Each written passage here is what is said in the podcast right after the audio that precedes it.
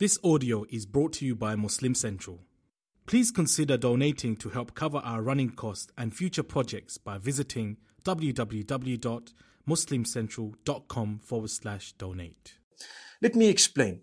Sometimes people plot our down- downfall. Sometimes people plan against us. It happens. Sometimes people say cutting words, cutting remarks are passed, sarcastic sometimes.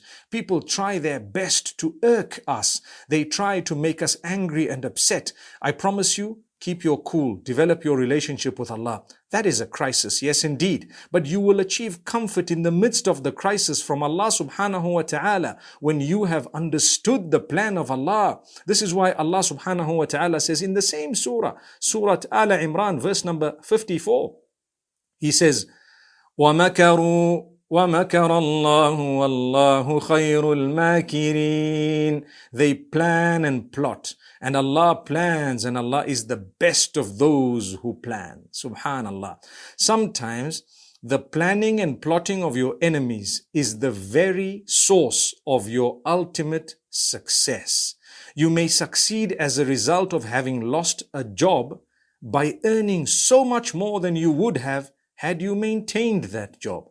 And the examples go on and on. Remember, lay your trust in Allah. No need to fret and panic about the whole situation when you know Allah is the best of planners.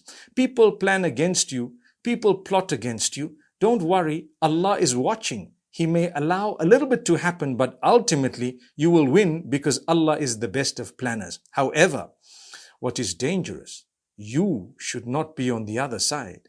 Don't plan and plot the downfall of others because you're planning and plotting against Allah. Remember that.